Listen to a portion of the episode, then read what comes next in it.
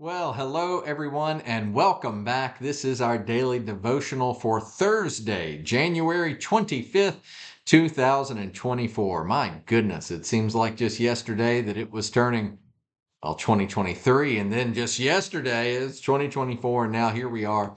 It's almost February, but I'm happy to have had this time with you. It's good to be back in the swing of things with daily devotionals, and uh, I appreciate you all being a part of this time with me. It's it's fascinating after the devotional that came out um, yesterday. I've received all sorts of calls and um, and and different different notes, that sort of thing about that devotional, and I pray that this time is a blessing to you.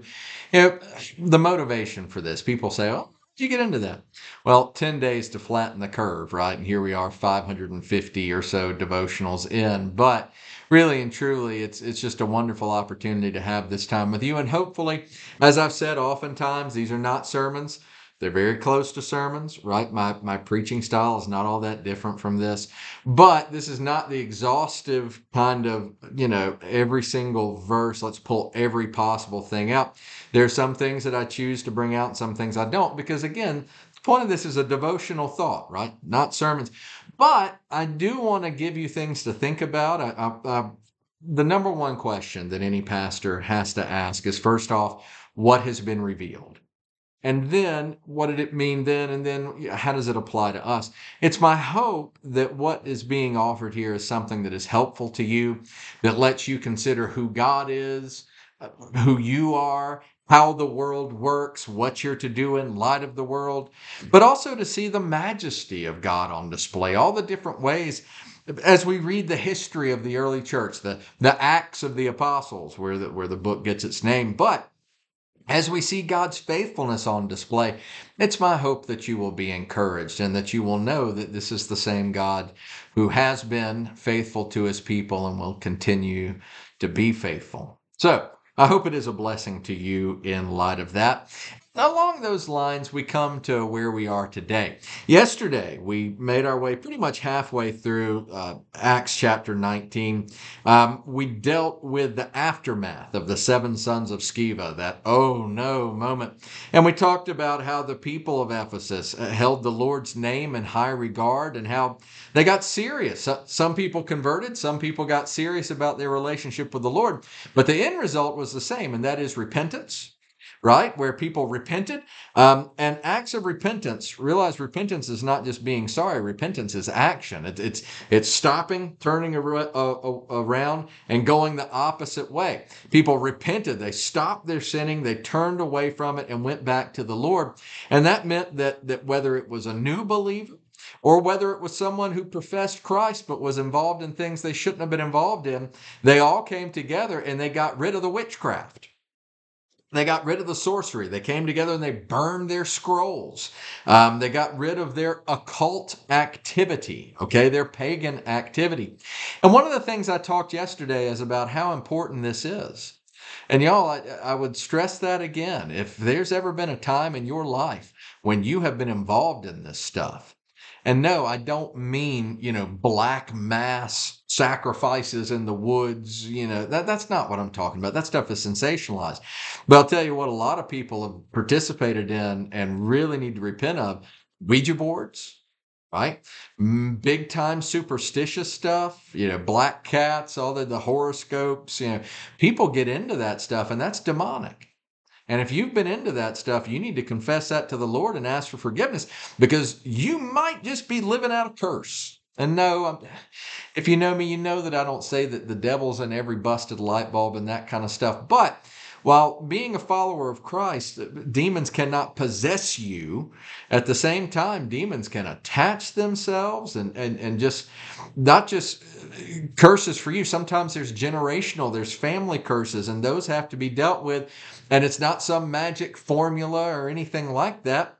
It's the blood of Jesus that washes us, that cleanses us from every stain, including the stains of the past. So get real about that kind of stuff. Now, um, in light of this, we saw this amazing thing happening where pretty much everybody, right, is, is, is hearing the good news and all these people are responding. Well, today we get to the aftermath of this. And I got to ask before we pray, before we read, do you see it? Right? Do you see this, this pattern that emerges in, in the book of Acts where something marvelous takes place for the kingdom of God? It could be all the way back in Acts chapter 2, right? Where Peter preaches his great sermon at Pentecost. Their number was added to, all these different things happen. But there's this cycle in Acts where you see something incredible for the church, as we just saw yesterday, and then you see the response of the world. And it's in the world's response that you really learn who the world is. You really learn what the world is like, and you really see that not much has changed in 2,000 years. Nothing new under the sun. Now, I've spoken vaguely enough as it is. Let's pray and then we'll dig in. We'll see the response to this amazing thing.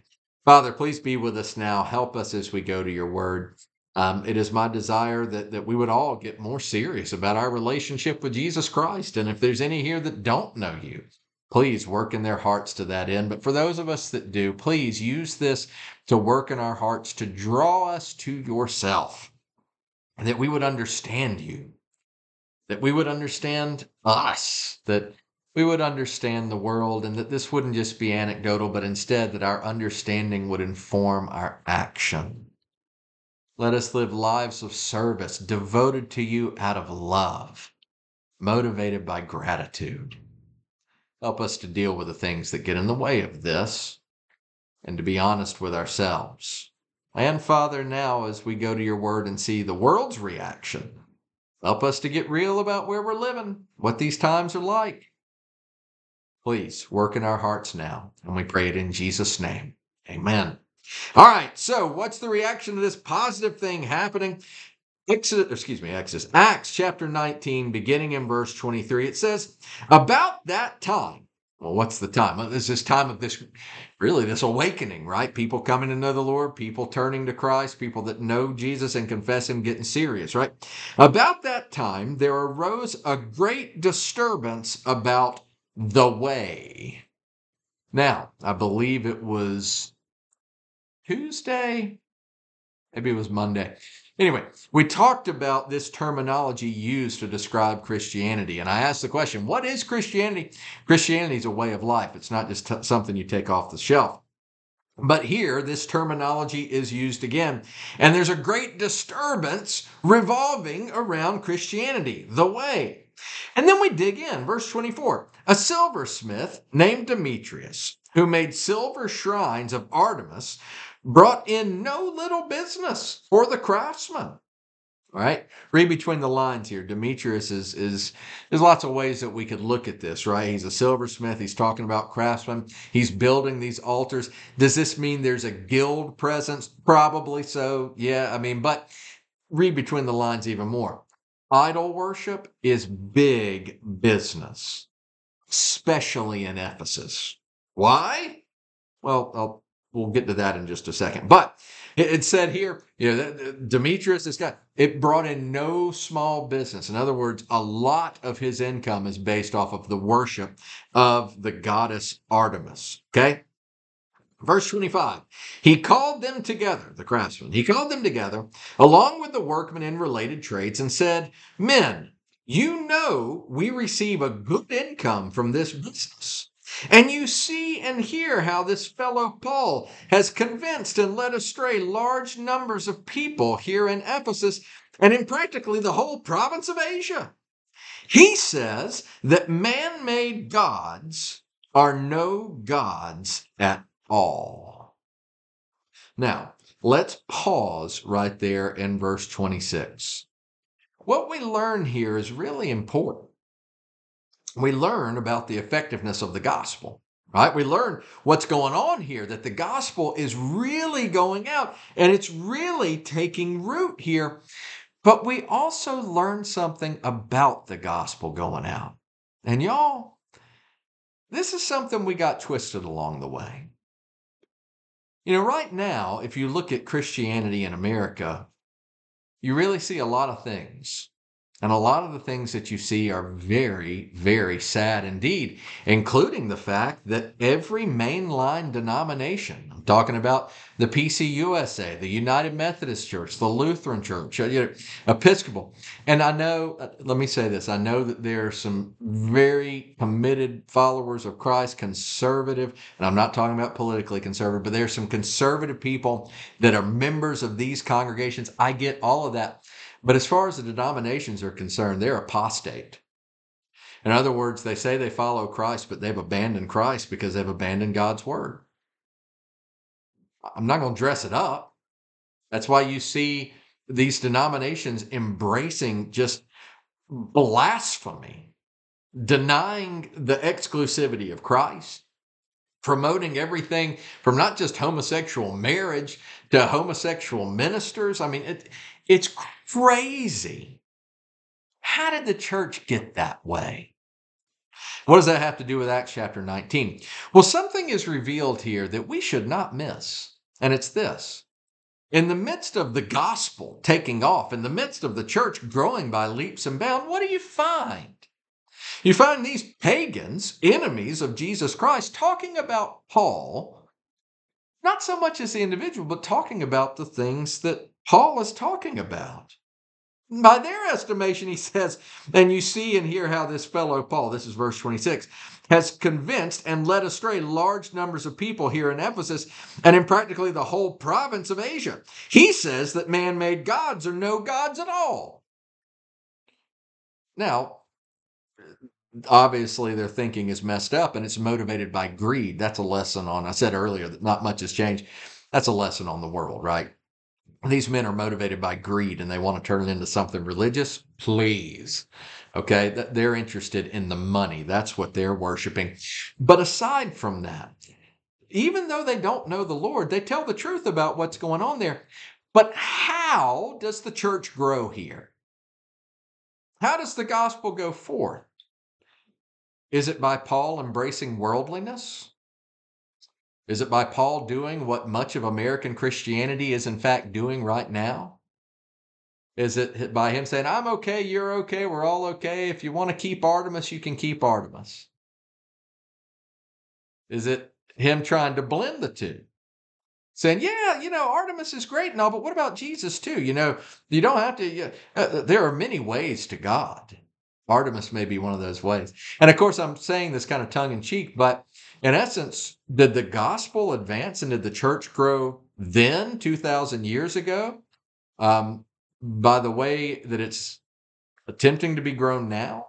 And I say attempting because, y'all, the emperor has no clothing. The church in the United States, mainline denominations are absolutely falling apart. And instead of what we've seen here that the gospel is transforming communities churches are transforming communities everybody's burning their scrolls of sorcery. You see churches that look a lot like the community. The oh no no no we, we're we're welcoming and we're friendly here. We're not going to judge anybody. In fact we'll be so welcoming and friendly that we won't even tell you if you're living a lifestyle that's going to land you in hell. We don't love you enough to tell you the truth but we'll be friendly right? It, it's embracing causes. It could have been so easy. Paul would have been the most popular guy in Ephesus if he would have combined the two. You know, he could have had Demetrius loving him and other people loving him based on human standards. But no, what you find in Acts is that the way that the church grows, the way that the gospel goes forth is not by embracing worldliness, or trying to incorporate worldliness, not changing the church to match the world, which is what's going on all over the United States right now. No, you don't see that. You see the church is counterculture, not because culture is the issue, but because the gospel is what must be of, of primary importance. The reason Paul did what he did and said what he said was not because he had some hobby horse it's because this is what the Word of God teaches.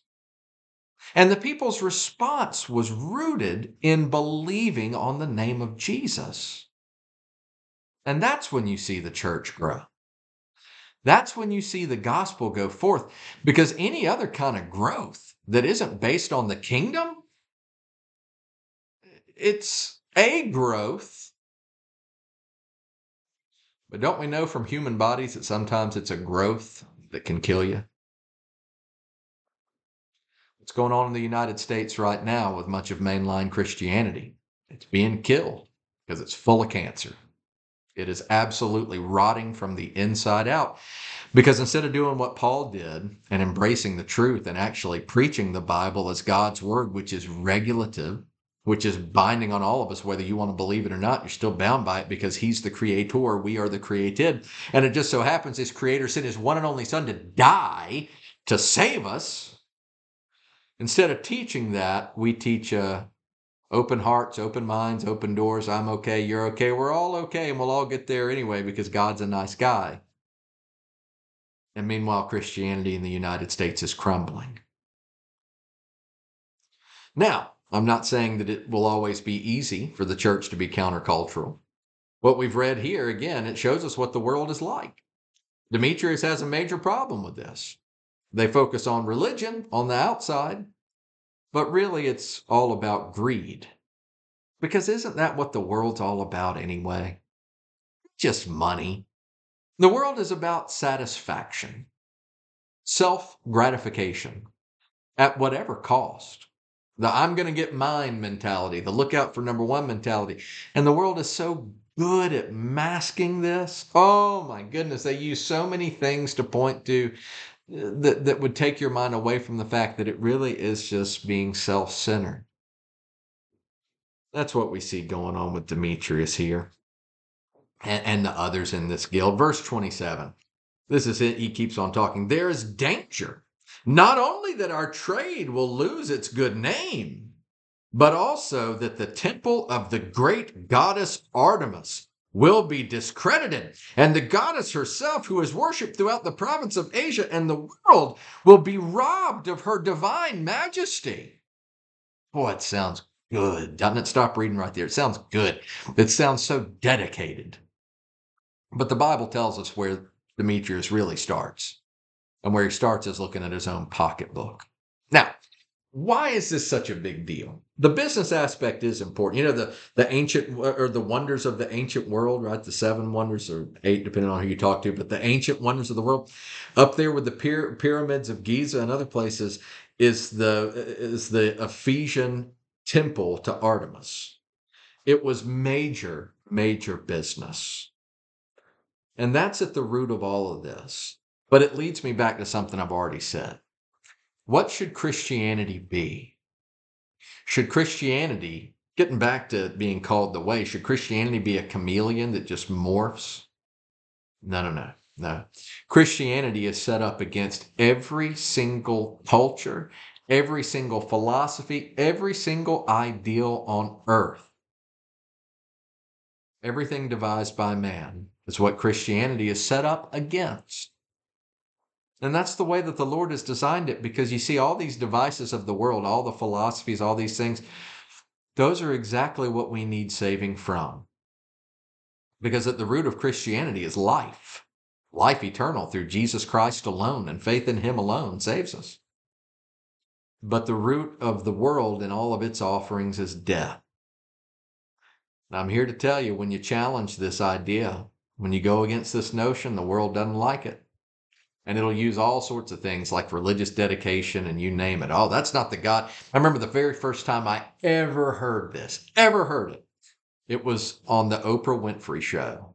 And I think it's the first time I ever heard somebody just outright deny the Bible on, on television, where somebody was talking about, I think it was homosexuality or no, it wasn't even that. That was that was back when, you know, Bill Clinton was don't ask, don't tell, and Joe Biden was talking about how, you know, marriage could never be extended to homosexuals and all this other stuff. And, you know, it's almost like politicians change what they say to get elected. I don't know. Anyway, that's a different subject altogether. It was on the exclusivity of Christ. There was a minister on the Oprah show, Oprah Winfrey show, that talked about how John 14, 6 is true that Jesus is the only way, the only truth, and the only life, and no man comes to the Father but by him. And some questions were asked, well, what about so and so who's a Buddhist? What about so and so who's a really good person? And I remember Oprah Winfrey saying something to the tune of, I've heard what you said, and that's not my God. And y'all, she didn't mean to, but that was the most honest thing she's ever said. And she was right. Because the God that she worships is not the God of the scriptures. The Jesus that she talks about and professes is not the Jesus of the Bible. It's her Jesus. She would have been a chief customer of Demetrius and the other craftsmen to get an idol designed to fit her needs. And isn't that so much of what Christianity has become in America? Isn't that who God has become for so many? This cosmic genie that just exists to meet their needs? We're called to something different. We're called to submit to the God of Scriptures. The world doesn't like it when you do.